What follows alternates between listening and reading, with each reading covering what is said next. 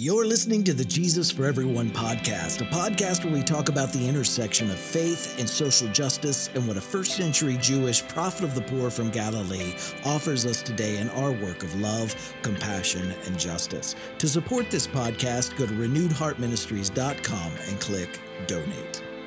If you believe God loves someone, then remember justice isn't very far behind for that person either. Love for those on the margins, it's the seed out of which the reality of God's inclusive, just future sprout. Welcome to the Jesus for Everyone podcast. My name is Herb Montgomery, and this is episode 314, and our title is The Refusal of the Older Brother. Our feature text is Luke 15 28. The older brother became angry and refused to go in. Now, this story in Luke's gospel, it may be the, the, the most famous one Jesus ever told the story of the prodigal son and the, the older brother. And Jesus told this story for a reason. And Luke 15, 1 through 2, it says, Now the tax collectors and sinners were all gathering around to hear Jesus, but the Pharisees and the teachers of the law muttered, This man welcomes sinners and eats with them. In response, Jesus tells three stories, then the last of which is this story of the older brother that we're considering here. Again, this is Luke 15. We're going to start in verse 20. We're going to read all through the next 12 uh, verses. It says, But while he, talking about the prodigal son, was still a long way off, this is when he's returning, his father saw him and was filled with compassion for him and ran to his son, threw his arms around him, and kissed him. The son said to him, Father, I have sinned against heaven and against you I am no longer worthy to be called your son. But the father said to his servants, Quick, bring the best robe and put it on him. Put a ring on his finger and sandals on his feet. Bring the fatted calf and kill it. Let's have a feast and celebrate. For this son of mine was dead and is alive again. He was lost and is found. So they began to celebrate. Meanwhile, the older son was in the field, and when he came near the house, he heard music and dancing so he called one of his servants and asked him, What's going on? Your brother has come, he replied, and your father has, fill, has killed the fatted calf because he uh, has him back safe and sound. Then the passage says, The older brother became angry and refused to go in. So his father went out and pleaded with him. But he answered his father, Look, all of these years I've been slaving for you and never disobeyed your orders. You've never given me even a young goat so I could celebrate with my friends. But when this son of yours has squandered your property with prostitutes, when he has come home, you kill the fatted calf for him?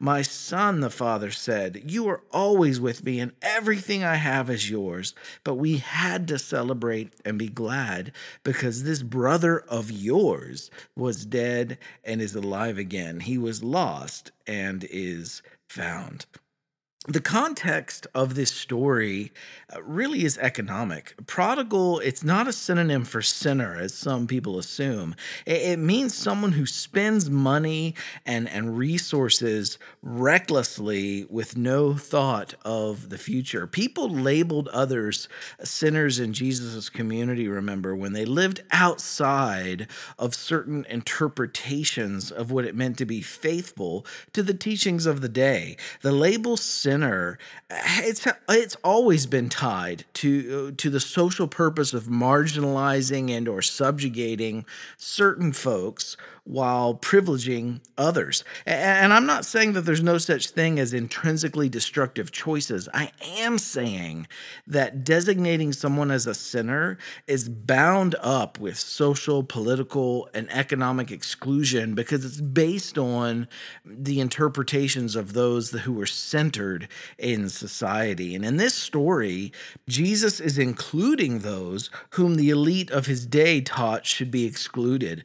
I was was once myself a fundamentalist. I used to believe that the only reason that anyone would not be quote unquote saved in the end was because they'd rejected God's love for them. But the longer I ponder the story of the prodigal son and his brother, the more I see how mistaken I really was. The, context of this story shows that if any are left in outer darkness, and that, that phrase outer darkness is from Matthew 8 12, Matthew 22 13, Matthew 25 30. If any are left out of Jesus' vision of God's just future, it won't be because they could not believe God's love for them. Rather, like, like the older brother in this story, it'll be that they cannot accept the inclusion of someone else that they feel should be excluded. It's labeling someone else as other and seeking to exclude them from the table that causes us to be intrinsically out of harmony with Jesus' vision of God's just future. It's a, a world of safety and compassion and inclusion and justice and love, a future that we today can shape. And again, the elite class of the Jesus story, they didn't reject Jesus' vision vision of God's just future because God's love for them was just too good to believe. Rather, they, they rejected it because God's love for those they thought should be excluded was too inclusive for them to embrace. And one last example this is from Luke 19, 5 through 7. It says, When Jesus reached the spot, he looked up and said to him, Zacchaeus, Come down immediately. I must stay at your house today. So he came down at once and welcomed him gladly. All the people saw this and began to mutter, He is gone to be the guest of a sinner. And this is the famous story of Zacchaeus, the chief tax collector who, who climbed into a, a tree uh, to see Jesus pass by. It's in Luke 19, 1 through 2. And as a person who's also of a shorter stature, uh, I, I know that if you're short, uh, you step up onto the curb to see a parade, and, and, and taller people usually stand behind you. And this works unless there are people there who don't want you to be there and they shut you out from having a good view. So Zacchaeus, being resourceful, he knew the procession route. He ran ahead and he climbed up a tree so that he could get a better view. And when this parade begins, Jesus, remember, is on his way to Jerusalem to confront the economic injustice of the economic, political, and religious elite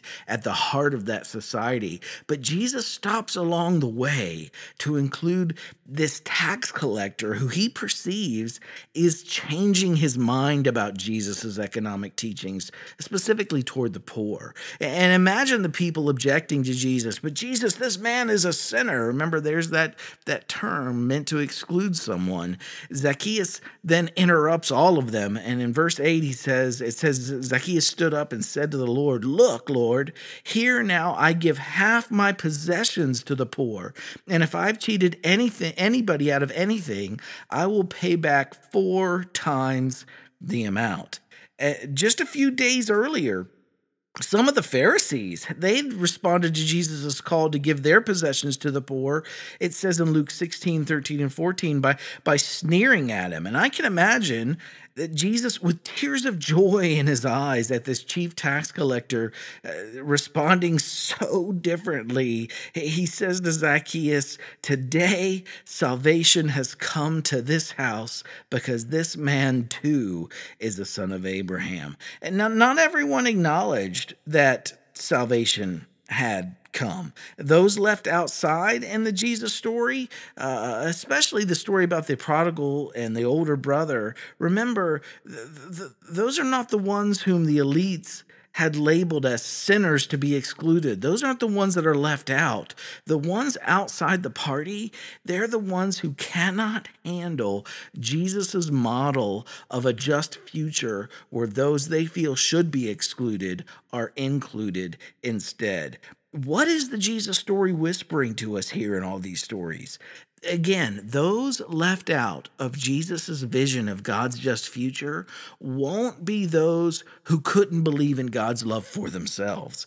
They'll be those who could not embrace God's love and inclusion for someone else, someone specifically whom they thought shouldn't be included. If you believe God loves someone, then remember justice isn't very far behind for that person either. Love for those on the margins, it's the seed out of which the reality of God's inclusive, just future sprouts. If in the Gospels, God's just future looks like Jesus, and Jesus looks like the one we find in, in the Jesus stories, then this should give those who believe in and practice exclusionary forms of Christianity quite a bit to ponder. Some sectors of Christianity today still practice inequality for women. Some sectors of Christianity, they still practice the bigotry of colonialist European and American white supremacy. Sectors of Christianity still practice the same economic classism that our society does.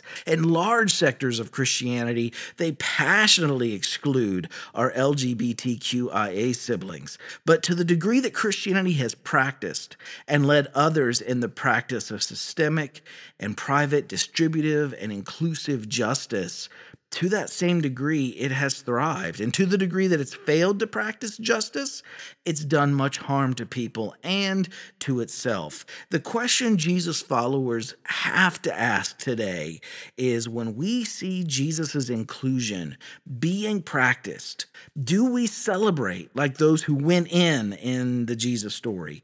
Or do we mimic the older brother and refuse to go in? Or, or, or even threaten schism or, or, or or, or, or leaving to protect our practices and our, our sense of superiority. Heart group application this week what movements do you see at work to bring about more inclusion and mutual participation in your faith communities? And then, as a group, make a list of what you're seeing. Number two, what movements do you see at work to bring about more inclusion, representation, and equity in our larger society? As a group, make a list of these as well. And then, number three, brainstorm with your group how you can collectively participate with the work that you see being done in both of these areas, and then pick something from what you've come up with and put it into practice this coming week. Thanks for checking in with us right where you are. Keep living in love, choosing compassion, taking action,